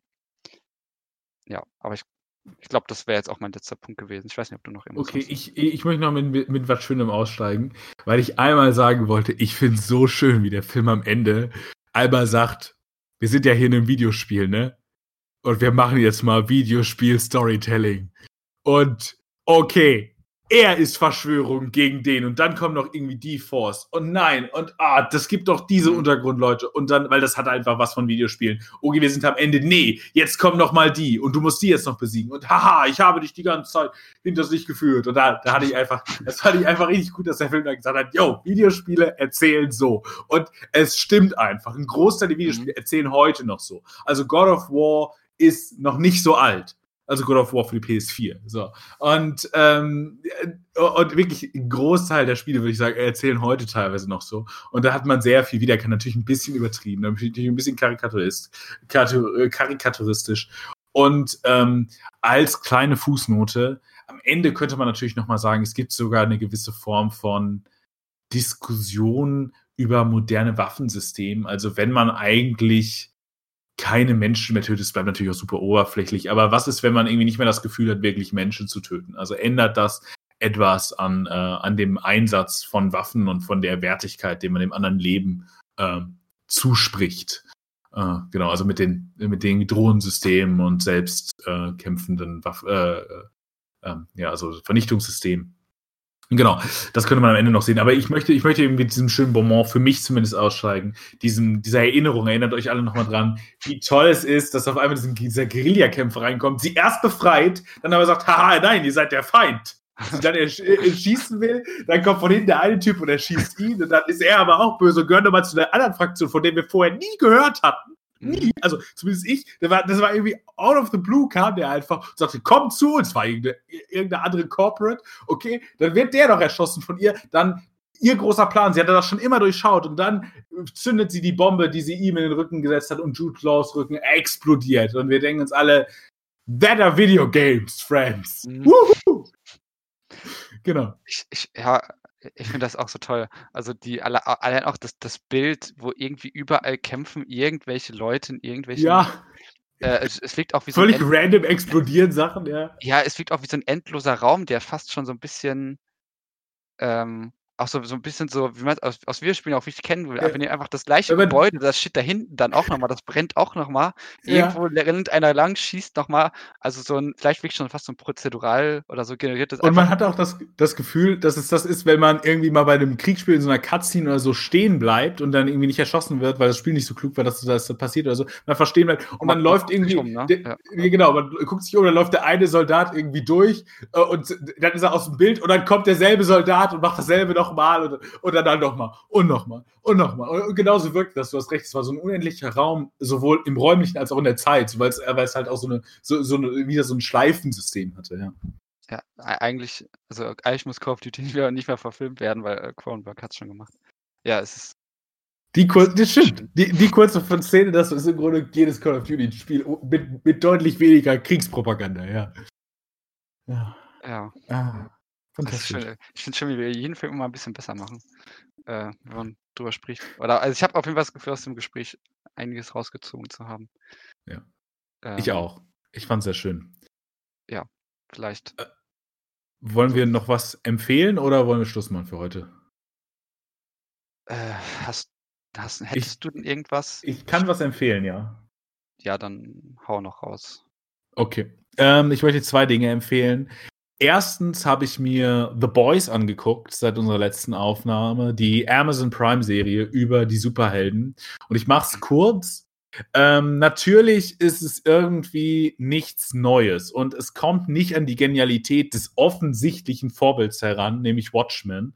Aber es ist trotzdem eine Reaktualisierung dieses Gedankens, der nicht so gut ist. Keine Frage. Es kommt nicht an Watchmen ran. Die Serie habe ich noch nicht gesehen vor Watchmen, die soll ja brillant sein. Aber ich rede jetzt über das Comic, ähm, was ja im Setting des Kalten Krieges spielt. Und wir, äh, The Boys macht etwas, nämlich es transformiert dieses Setting in den globalen Kapitalismus und hinterfragt in der ersten Staffel vor allem die Interkonnektionspunkte von Superhelden mit globalem, mit globalem Kapitalismus und orientiert sich weniger am Imperialismus. Das wird dann in der zweiten Staffel stärker.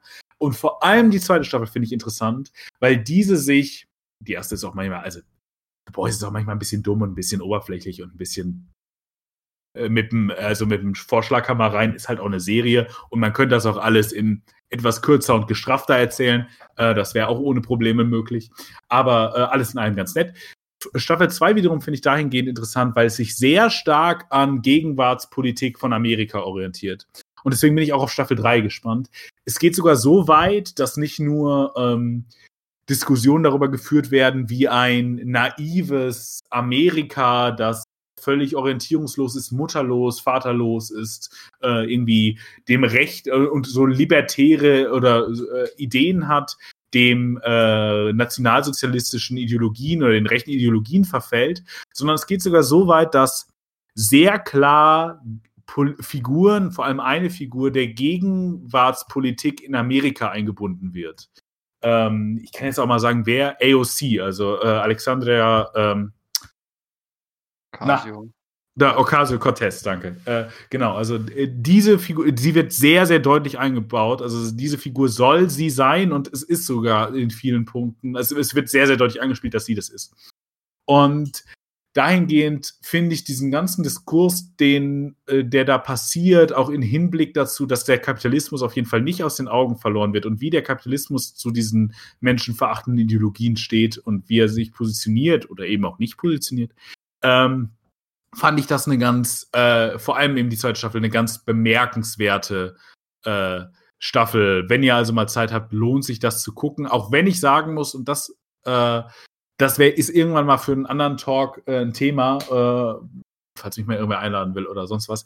Aber die letzte Folge von Staffel 2, glaube ich, reißt mit dem Arsch sehr viel ein und ist politisch, teilweise würde ich sogar sagen, gefährlich wo ich davor gesagt hätte, ich finde das politisch eigentlich gut, was sie machen. Letzte Folge bin ich, also würde ich sagen, das ist nicht ungefährlich, was sie da tun, wenn man das tatsächlich als politischen Text liest, was sie total anbieten und was sie sehr stark machen. Also, puh, naja, ähm, macht euch selbst ein Bild. Es lohnt sich, das zu gucken. Es ist eine der interessanteren Serien, würde ich sagen, von Amazon Prime. Bin ja generell kein großer Serienfan oder auch kein großer Serienkenner. Also, wenn ihr jetzt sagt, nein, das stimmt gar nicht, diese und diese Serie ist viel besser, verzeiht mir, ich habe es wahrscheinlich nicht gesehen. Ich kann nur sagen, Good Omens ist scheiße.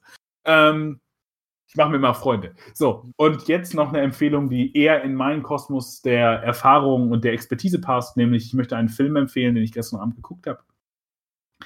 Ähm, den von wann ist der? Von 1971 von Director Hal Ashby, von dem man danach, glaube ich, gar nicht mehr so viel gehört hat. Ähm, Harold und Maud. Das ist ein Film, in dem es darum geht, dass ein junger Mann äh, die, die, den langsam den Erwachsenenstatus erreicht, der eine große Faszination daran hat, äh, Selbstmorde zu inszenieren oder Suizide zu inszenieren. Ähm, für seine Mutter, damit diese geschockt ist und die ihn jetzt aber langsam zum Mann erziehen möchte. Das heißt, ihn eine, ihm eine Frau äh, besorgen möchte und äh, ihn, ihn generell aus diesem kindlichen, vermeintlich kindlichen Verhalten äh, herausgehen möchte. Und er gehört zu einer sehr hohen bürgerlichen Schicht, also die haben wahnsinnig viel Geld. Ähm, und er ist bei dem, bei einem Psychoanalytiker in Therapie. Die Kirche ist irgendwie als Institution da und die, das Militär als Institution spielt noch eine Rolle. Und er trifft eine alte Frau, Mord, die ihm, das klingt jetzt kitschiger der Film ist in der Mitte kitschig, aber es ist auch philosophisch sehr interessant, was dieser Film mit Liebe macht. Der eine alte Frau Mord trifft, die kurz vor ihrem 80. Geburtstag ist und ähm, weil auf, auf einer Beerdigung, die beiden gehen einfach mal auf random Beerdigungen von Leuten, die sie nicht kennen, einfach um, um eine, so viel würde ich schon mal als Hinweis meiner Interpretation geben, um eine Idee von Transzendentalität zu erfahren, die sie so nicht mehr erfahren können. Aber dann finden sie ja die Liebe nämlich ineinander und es geht dann darum, wie sie sich ineinander verlieben und das Transzendentale finden.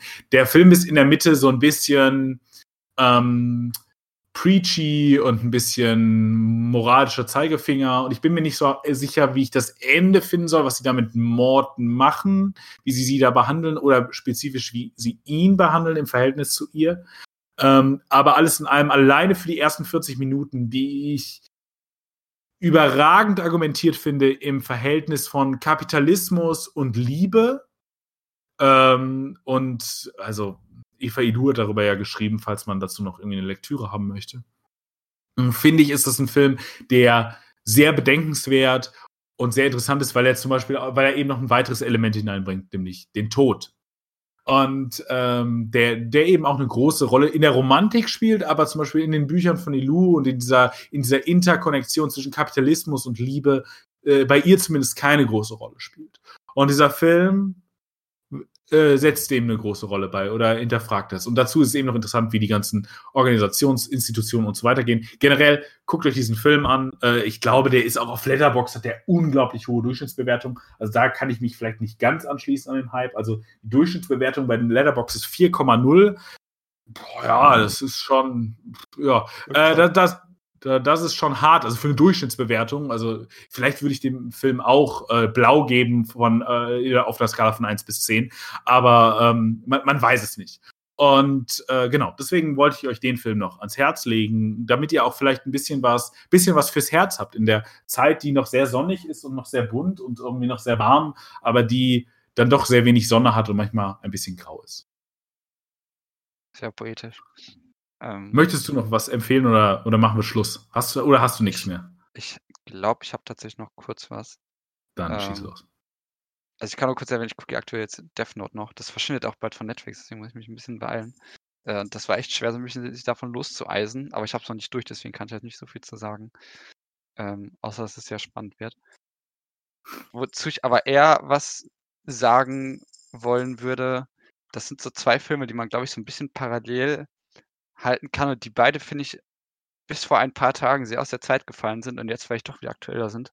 Ich hatte diese RBG-Doku gesehen mhm. ähm, über die kürzlich, also vor einigen Wochen, Monaten verstorbene mhm. Richterin mhm. äh, Ruth Bader Ginsburg, die ja so als liberale ähm, feministische Ikone gilt, weil sie ähm, über quasi, also sie war Juristin und das noch zu einer Zeit, in der Frauen vor allem in diesen Berufen quasi nichts zu suchen hatten oder null anerkannt waren, hat sich hat es dort geschafft, äh, irgendwie war kam an 'ne Elite-Universität, hat's irgendwie geschafft und hat's dann auch geschafft, sich da hochzuarbeiten und hat ein paar Gerichtsprozesse vor dem Supreme Court geführt, die, äh, Grundsatzurteile auch waren und bei dem der dann so argumentiert, dass sie das Leben vieler Frauen in Amerika deutlich verändert und verbessert hätte und auch weltweit ähm, und wurde dann später in den 90er Jahren von Clinton selber in den Supreme Court berufen, wo sie dann über 20 Jahre war und dann ja vor Kurzem verstorben und das wird dann ja so eine Personalie mit Trump, weil der die dann nachbesetzen wollte. Und der Film zeichnet halt ihr Leben nach, ist, was so Stil angeht, relativ klassisch, dokumentarisch, äh, also ich will es vielleicht schon so Pop-Doku nennen, äh, also die emotionale Musik, die irgendwas unterstreicht, die ganz viele Talking Heads also ein paar Sachen, die man vielleicht auch manchmal schon ein bisschen überdrüssig ist, ähm, die aber nichtsdestotrotz ein interessantes Leben hat, das vielleicht auch schon da hätte man, glaube ich, so ein bisschen mehr Zeit drauf verwenden können, weil die Doku halt auch schon ein bisschen kurz ist. Ich wusste halt nichts über sie, deswegen habe ich da relativ viel äh, relativ viel draus ziehen können. Natürlich wird auch ein bisschen auf das Privatleben eingegangen bei ihr aber es ist hier halt interessant, weil es hier ein bisschen umgedreht ist, weil bei ihr ist halt der Mann, der sie unterstützt und zu Hause bleibt und der als sehr liebevoll dargestellt wird und dann ähm, kann man das, glaube ich, da vielleicht noch ein bisschen mehr rechtfertigen, äh, so dann vielleicht auch mal mitzuzeigen, weil da so eine Umkehr stattfindet. Äh, gleichzeitig das Gefühl geht der Film auch so ein bisschen so einer Marke, äh, weil sie ja auch einmal als Notorious RBG immer bezeichnet wurde. In, An in Anlehnung an den Rapper ähm, Notorious B.I.G. Genau. Und ähm, man hat das Gefühl, der Film geht dieser Marke auch so ein bisschen, also der Film verliebt sich so ein bisschen in diese Marke und da, weil irgendwann wird dann auch so über so Merch-Gegenstände von diesem, wie so ein T-Shirt davon gesprochen. Irgendwie dachte ich, das geht alles so ein bisschen in so eine komische Richtung. Grundlegend aber ganz interessant und vor allem noch interessant, das jetzt mit dem zweiten Film, den ich dazu nennen würde, weil dieser Film, sobald Trump an die Macht kommt, so ein bisschen eigenartig, also dann ist auch schon viel Zeit vergangen natürlich, dann ist es auch nicht mehr so lang und da ist es auch eher so, ja, das ist jetzt eine schwere Zeit, die muss man irgendwie durchstehen. Äh, der Film hat da keine richtige Antwort drauf, äh, was da eigentlich geschehen ist und was da geschieht. Und das gleich und das da haben wir jetzt halt eigentlich so eine klassisch Demokratenperspektive drin, könnte man jetzt argumentieren.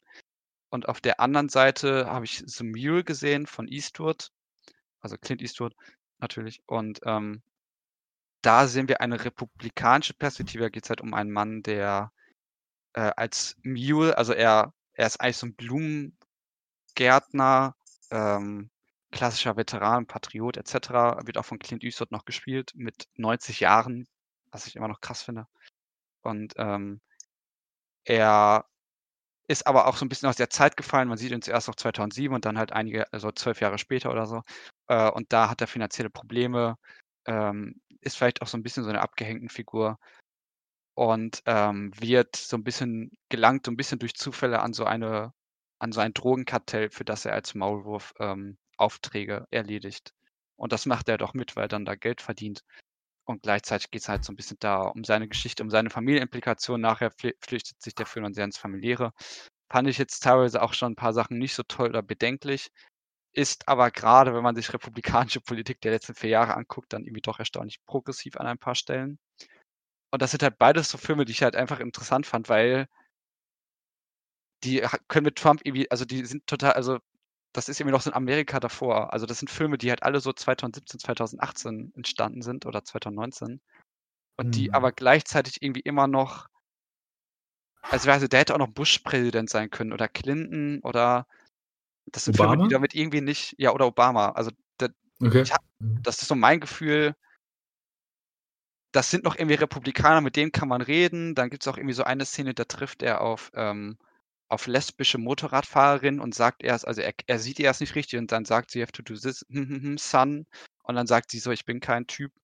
Und dann sagt er so, oh, und ach so, okay. Und dann sagt sie irgendwie, I'm a Dyke, also irgendwie spricht so, oder we are bike, biking Dykes, also, also spricht auf Lesben, auf Lesben an und dann sagt er einfach, okay. Also er akzeptiert es irgendwie. Also es gibt so Filme, in dem auch irgendwie so ein eigener Rassismus, ein eigener Sexismus, was auch immer thematisiert wird. Und ich habe das Gefühl, da ist auch schon ein gewisser Lerneffekt irgendwie drin.